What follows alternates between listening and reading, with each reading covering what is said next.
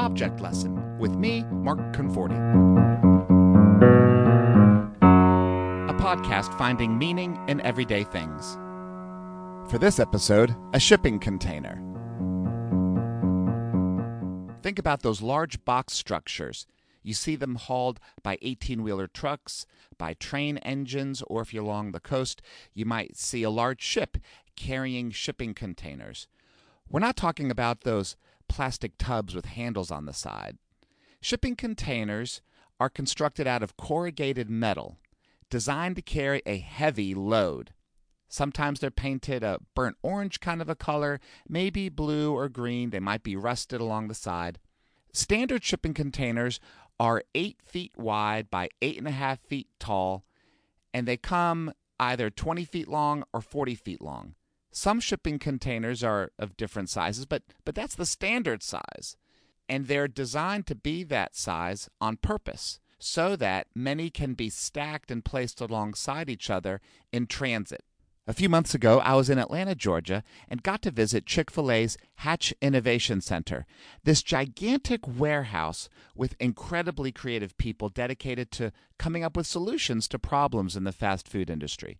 For example, how to make the drive through go quicker, or how to serve the food more expeditiously. Well, they shared with us a problem that I never thought of before. Evidently, they know how long it takes to tear down a restaurant and build a brand new structure in its place.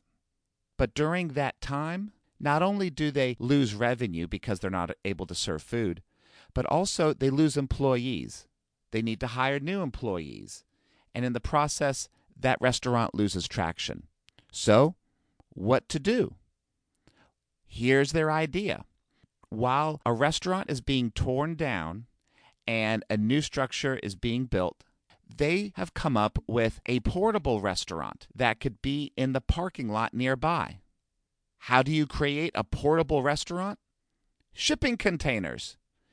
At the Hatch Innovation Center, they figured out how to take multiple shipping containers and to create a fully functioning Chick fil A restaurant.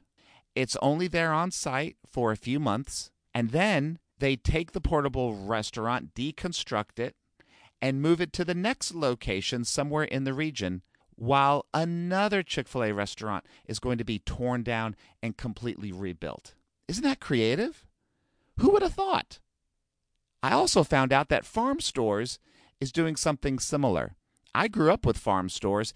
It's a drive through convenience store. But now, if you have a chance, look up farm stores online and see how they too are using shipping containers to house a business. Speaking of housing, have you heard of the tiny home movement? People all over, in fact, all over the world, are choosing to live in much smaller dwellings. One idea take a pre used shipping container. You can buy one for about $2,500 and get a contractor to outfit it to become a dwelling place. Who would have thought? Now, you might be wondering, Mark, why are you so interested in shipping containers? Well, all of these creative ways to repurpose a shipping container reminded me of a visit to a museum in Norfolk, Virginia. The museum was dedicated to ships and boats and the history of Hampton Roads. One of the displays showed a cross section of a shipping container, describing all the kinds of things that you might see inside hair dryers, stuffed animals, furniture, cotton balls. Hey, I'm getting some ideas for future podcast episodes. Well, here's the thing one shipping container carries so much, and it's usually a wide variety. There's so much inside, you could easily forget what's in there. When you see a shipping container in transit, do you ever wonder what's inside? Well, here's where I'm going with this.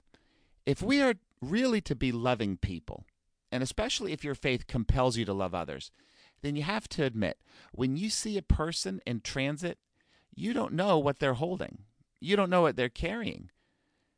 Perhaps they just got news about a diagnosis, or maybe they have exciting news about the birth of a baby in their family. Maybe they just got a raise at work, or maybe they just got word they're being laid off. Maybe they're looking forward to a date with a special person that night, or maybe their relationship is crumbling.